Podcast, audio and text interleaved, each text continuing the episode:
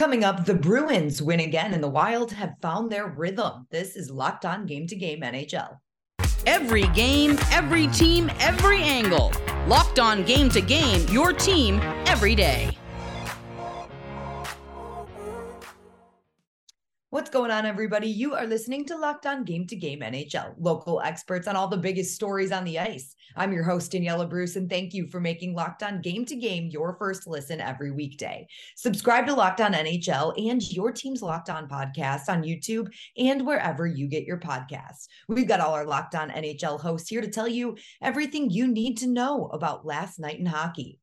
The Boston Bruins scored three goals in the third period to pull away from the Detroit Red Wings on Thursday night. Both Locked On Bruins and Red Wings go over the 5 1 Boston victory. It was a bit of a crazy night for the Boston Bruins, who welcomed Brad Marchand back to the lineup much earlier than expected. The star winger scored two goals in his first game back from double hip surgery in the offseason. He wasn't supposed to play until closer until Thanksgiving. The Bruins beat up on the Detroit Red Wings, improving their record to 7 1 0. Unfortunately, David Krejci took a stick to the head and did not return to this game. His availability for tomorrow night's contest in Columbus very much in doubt. While all this was going on, General Manager Don Sweeney made a trade, sending Jack Studnicka to Vancouver in exchange for a goalie and a defensive prospect. Catch all the latest on the Boston Bruins on tomorrow's episode of Locked On Boston Bruins. Well, Scotty, the Red Wings drop another dud. They lost this game to the Boston Bruins by a final score of five to one. The Bruins, with Marchand back, come out flying. I thought the Red Wings hung tough with them through the first two periods, uh, but in the third period, the wheels really fell off. And I hate to say it, but this felt a lot like a loss from last year. Yeah, this one's really tough because you're right. For the first two periods, they did hang really tough, and and it looks like was a much more competitive game against a really good team, but at the same time, like you want to take that next step and you you want to play good teams tough consistently. You don't want it to be like a oh my goodness, we're playing the Boston Bruins tough and then, you know, they kind of broke the seal at the end there and and just poured it on and um yeah, really uh, uh, another frustrating one and that's back to back blowouts, which is not great. Tough to see. Tough to yeah. see. And we'll talk about the whole episode on Friday's episode of Locked On Red Wings. The Philadelphia Flyers scored four goals early at home to put the game out of reach for the visiting Panthers. Both our Locked On Panthers and Flyers host help recap what happened in Philly. Carter Hart is once again the story for the Philadelphia Flyers this season as he turns away 47 of 50 shots in this game against Florida. Hi, I'm Rachel Donner from the Locked On Flyers podcast with your quick reaction to the Flyers' second matchup versus the Florida Panthers of the season, a 4 to 3 victory. The Flyers got some contributions from guys who were supposed to step up with all the injuries, like Scott Laughton, who subbed in for JVR on the power play. He scored from net front, but also depth players like Nick Seeler, who had a rocket of a shot that was redirected by Zack MacEwen off a faceoff. Of course, Carter Hart continued to be a lifesaver in net with those 47 saves, which was a career high for him. He may want one or two of those goals back, to be fair, but he has continued to be a huge factor in keeping the Flyers in games this season so far. He's 5 and 0 on the season, and with Florida dominating a huge part of the first and third periods, he had to come up huge, especially when the Panthers had the extra attacker at the end of the game felt like there were 20 Panthers shots in just a minute or so of gameplay. For more on this game and the Flyers all season long, tune in to the Locked On Flyers podcast, wherever you get your podcasts and on YouTube. The Florida Panthers find a way to dominate the possession game, but still find themselves on the losing end tonight in Philadelphia. What is up, guys? It's Armando Velez from the Locked On Florida Panthers podcast, and the Florida Panthers get a zero out of a possible four points on this two-game road trip, f- losing by a final score of four to three in Philadelphia. The, the there was line juggles for the Florida Panthers where Matthew Tkachuk was inserted on the top line with Alexander Barkov and Carter Verhaeghe. Sam Reinhart is now on the line with Sam Bennett and Rudolph Balcers. There was more offense generated Sasha Barkov was getting more shots on goal, but the but Carter Hart was just incredible, 47 of 50 tonight. And the Philadelphia Flyers for their season, it's been a big difference when Carter Hart is between the pipes versus when he's not. Eh, but the Panthers did, however, good news for them is they broke their power play drought after going 0 for 25 their last 25 they got they got one through so maybe hopefully a little confidence for this panthers team but a little bit of mistakes for the panthers in their own end despite philly only having 22 shots on goal. The flyers were tracking pucks well and they were getting traffic right in front of the net making sergei bobrovsky's life a little hard despite very little amount of shots for the flyers. So to listen to my recap of this 43 loss against the Philadelphia Flyers, make sure to join me and Nick Fairbanks for a Fairbanks Friday edition of the Locked On Florida Panthers podcast. We'll be breaking down this 43 loss against the Philadelphia Flyers. Your team every day. Coming up, the Stars shut out the Capitals and the Sharks win in overtime. This is Locked On Game to Game NHL.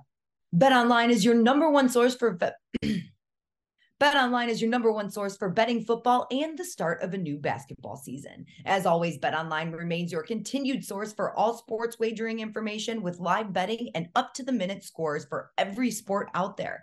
The fastest and easiest way to check on all of your favorite games and events, including Major League Baseball, MMA, boxing, and even golf. Head to the website today or use your mobile device to learn more. BetOnline, where the game starts. Welcome back to Locked On Game to Game NHL. I'm your host, Daniela Bruce, and thank you for making Locked On your first listen every weekday. The Nashville Predators scored five unanswered goals on Thursday in a win at home against the Blues. Locked On Predators takes you through the box score from Nashville the Nashville Predators snap their five game losing streak and earn the franchise its 900th win with tonight's 6 2 win over the St. Louis Blues. Hi, everyone. I'm Ann Kimmel from Locked On Predators. What matters most is that the Predators got the win, but how they got the win may be a great launching point for the Predators moving forward. This was a complete performance across the board. Juuse Saros played a solid game in net, earning a 943 save save percentage and stopping all but two of the 35 shots he faced. The big names who have had slow starts for the Predators finally got activated in this game. Roman Josi had a goal and two assists. Matt Duchene and Filip Forsberg each earned themselves three assists. And the bottom six showed up big. Tanner Jeannot got the scoring started. But Michael McCarron added a greasy rebound goal, and former Blues Zach Sanford made his team pay as he scored on a highlight reel wraparound goal. The Predators looked great defensively, as good as we've seen them play so far this season, with the tweaked defensive pairings tonight as well. Did I mention the Predators also scored a power play goal against the Blues penalty kill that was 100% successful before tonight? This was a 60 minute, well executed game by the Nashville Predators, and it's one that they have not played yet this season. The fact that such a great performance is what ended the five game losing streak and gave the franchise its 900th win, well, that's just extra sauce on the barbecue for the Predators. The Dallas defense stepped up big last night against the Capitals. Jake Oettinger stopped all 27 shots he saw and locked on Capitals. And Stars have more on how it played out in Dallas. The Washington Capitals fall to the Central Division leading Dallas Stars by a score of two to nothing. Hi, this is Dan Holme of Locked On Capitals. Well, there was no third period heroics in this game. A late short-handed goal is what sealed it for the Stars and the Caps didn't generate enough opportunities ultimately. Both teams had 27 shots on goal, but the Capitals did not have enough quality shots on goal. And then there was the defensive breakdowns that led to those opportunities. Kuemper stood on his head and made 25 saves, so we can't say that the net minding was the issue. And Alex Ovechkin with seven shots on net. The Capitals hope to get back into the win column Saturday as they take on the Nashville Predators. Keep it locked on to Locked On Capitals, and I will keep you updated on all the news with your Washington Capitals. Locked On Capitals, your team every day. The Dallas Stars returned home on Thursday night and they got back on track with a 2 to 0 win over the Washington Capitals. Hey everybody, Dane Lewis here with the Locked On Stars podcast.